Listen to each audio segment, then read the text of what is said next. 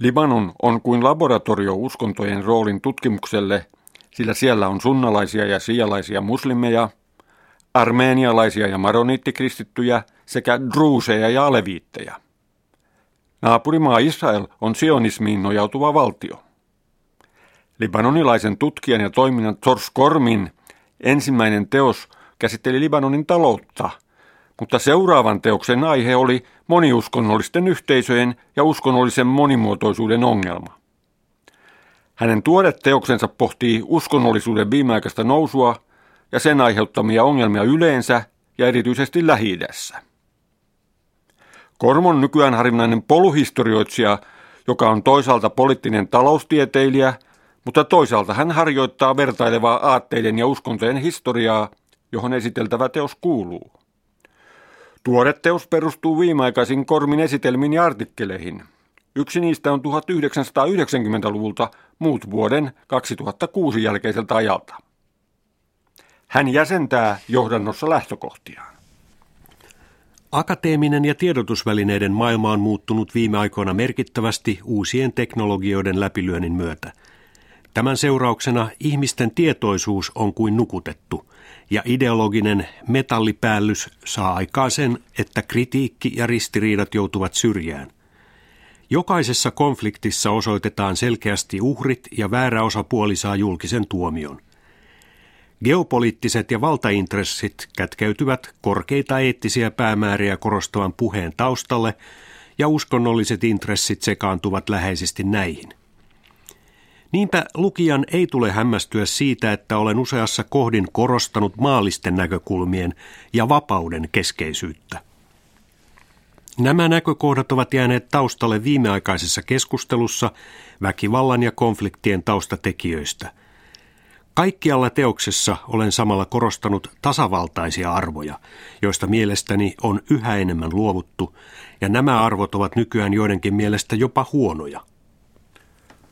Koska teos on Kormin teosten tapaan laaja ja moniulotteinen, on tehtävä valintoja, mitä kohtia esitellään tässä ohjelmassa. Esittelen nimenomaan muutamia keskeisiä yleisiä teemoja ja jätän muun muassa yksityiskohtaiset Libanonin sekä Israelin ja palestinalaisten välisten konfliktien tarkastelut sivuun. Kormin mukaan konfliktien tutkimusta vaivaa nykyään monenlaiset yksinkertaiset selitysyritykset – etsitään jotakin yhtä syytä ja käytetään dualistisia hyvän ja pahan vastakkainasetteluja. Rationaalinen tutkija pohtii monia tekijöitä, kuten vaikkapa väestötekijöitä, maantieteellisiä tekijöitä ja taloudellisia tekijöitä. Haluan korostaa, että tarvitsemme klassisen politiikan tutkimuksen lähtökohtia konfliktien tutkimuksessa – Tällöin kiinnitetään huomiota lukuisiin taustatekijöihin ja pyritään erittelemään toimintaympäristöt. Lisäksi tarvitaan taustaksi hyvää historian tuntemusta. Näin pystytään vastustamaan niitä kielikuvia ja mytologisia rakennelmia, jotka pyrkivät oikeuttamaan sodat ja konfliktit. Eräs keskeisiä lukuja teoksessa tarkastelee uskontojen geopolitiikkaa. Kormin mukaan uskonnon välineellistäminen on kuulunut ja kuuluu jatkuvasti monen vallanpitäjän strategioihin. Länsimalla syntyi kuitenkin uusi kehitysvaihe, jossa uskonto häipyi taustalle 1800-luvun loppupuolella ja 1900-luvulla. Tähän vaikuttivat erityisesti valistusfilosofia ja Ranskan vallankumous. Vaikka 1900-luvulla maailma näytti kehittyvän maalliseen suuntaan, silloin tapahtui useita tapahtumia ja muutoksia, joita ei aikanaan juuri havaittu eikä ymmärretty niiden johtavan kohti uutta aikakautta, jolloin monoteistisia uskontoja välineellistettiin poliittisten päämäärien ajamiseen. Haluaisin tuoda esiin erityisesti viisi tapahtumasarjaa, jotka ovat vaikuttaneet merkittävästi tulevaisuuteen – niiden seismiset vaikutukset tuntuvat tämän päivän geopolitiikassa, jossa vallan ja väkivallan oikeutuksena käytetään yhä enemmän uskonnollisia arvoja, symboleja ja dogmeja. Ensimmäinen näistä oli vahabistisen islamin suuntauksen leviäminen.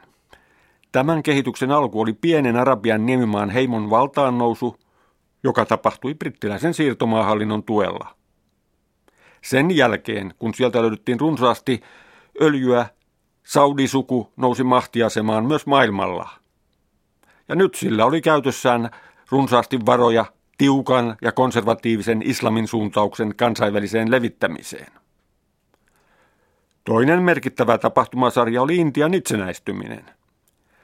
Kun uusi Intian valtio perustui moniuskonnollisuuteen, monet muslimit halusivat luoda oman islamiin perustuvan valtionsa.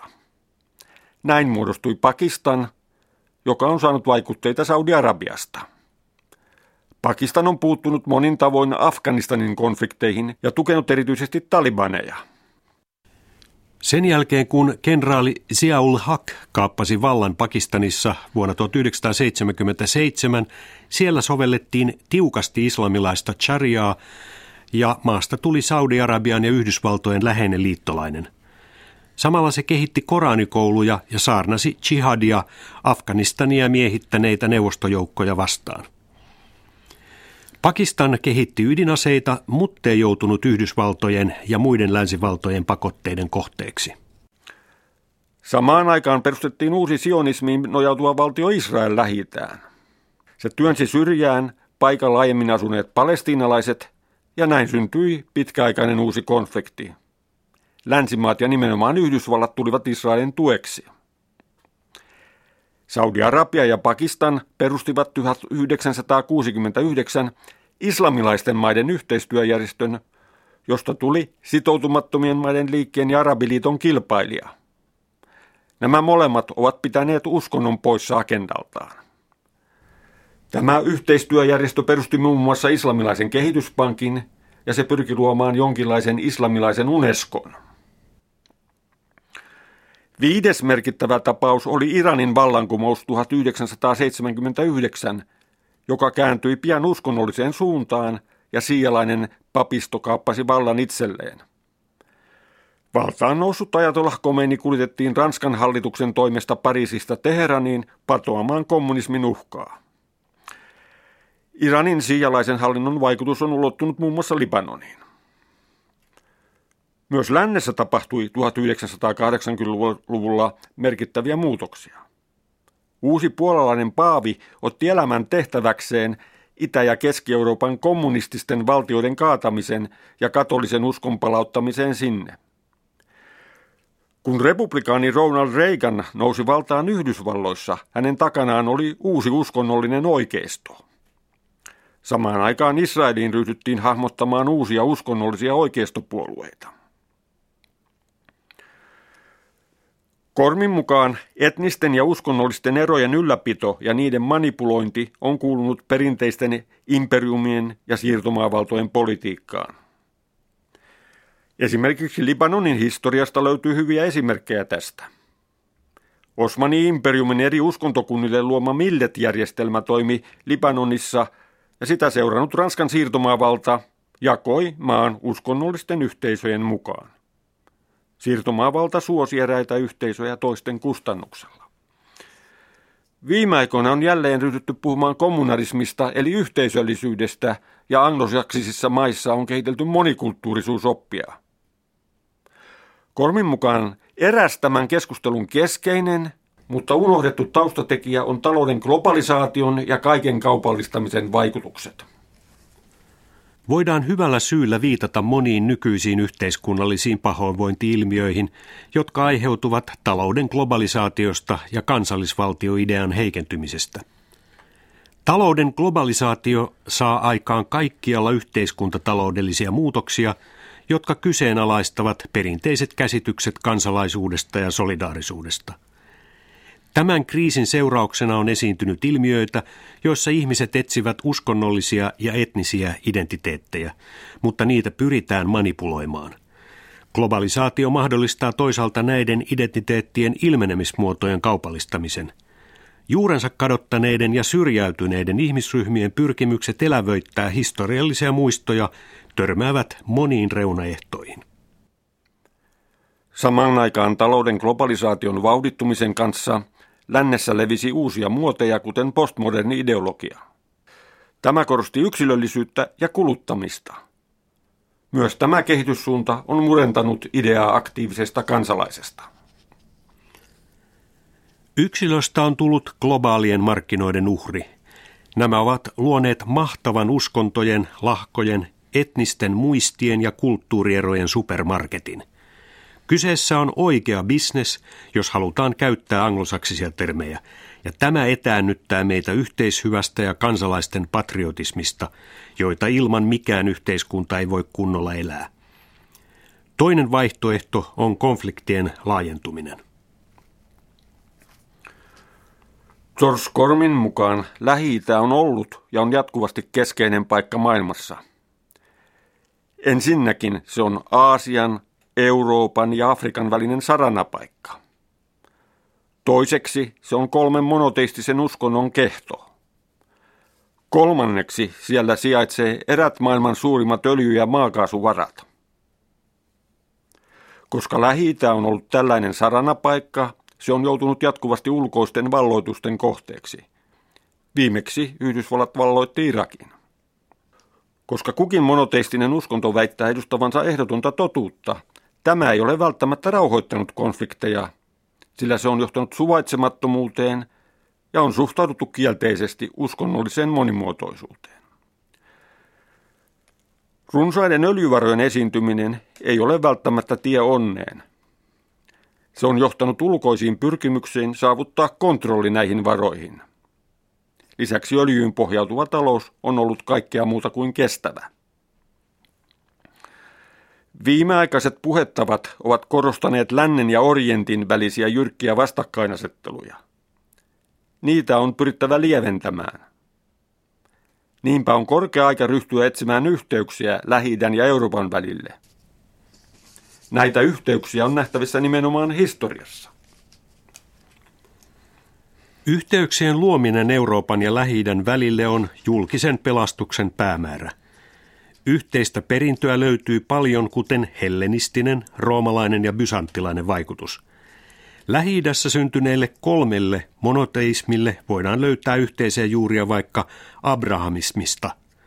Arabialainen filosofia ja tiede vaikuttivat keskiajalla länsimaiseen filosofiaan ja tieteeseen – Toisaalta länsimainen valistusfilosofia ja Ranskan vallankumouksen aatteet ovat levinneet Välimeren itäpäähän ja sen eteläpuolelle. Tässä on moninaisia aineksia yhteisten tavoitteiden perustaksi, joita tarvitaan kehityksen uudelleen suuntautumiseksi. Kaiken edellytyksenä on tietysti Israelin ja palestiinalaisten välisten konfliktien ratkaiseminen. Kun George Korm käsittelee viimeaikaisia arabikevääseen liittyviä tapahtumasarjoja, hän ei ole kovin innostunut niiden tuloksista. Arabimaissa ilmenneet kumoukset vuoden 2011 jälkeen ovat kaataneet kolme diktaattoria, mutta nostaneet samalla esiin monia ongelmia. Islamistiset suuntaukset ovat saaneet haltuunsa paljon valtaa ensimmäisissä vapaissa vaaleissa – Näyttää siltä, että jotkut lännessä ovat tervehtineet tällaista kehitystä. Tässä on mahdollista nähdä samoja piirteitä kuin pitkäaikaisessa Yhdysvaltojen ja Saudi-Arabian välisessä liitossa. Samalla tavoin kuin aikanaan onnistuttiin heikentämään maallisesti suuntautuvaa imperialismin vastaista ja Israelin vastaista arabinationalismia, pyritään nyt heikentämään vallankumouksen mahdollisuuksia arabimaissa. Korm ymmärtää sen, miksi uskonnollisuus lisääntyy nykymaailmassa, mutta hän ei ole lainkaan ihastunut tästä, etenkään sen äärimuodoista. Hänen mukaansa uskonnollisuuden lisääntyminen saattaa kasvattaa ja kärjistää konflikteja maailmassa. Jos käytetään uskonnollisia vertauskuvia, hän on kuin huutavan ääni korvessa, sillä on vaikea nähdä, miten hänen ajatuksensa saavuttaisivat laajaa vastakaikua.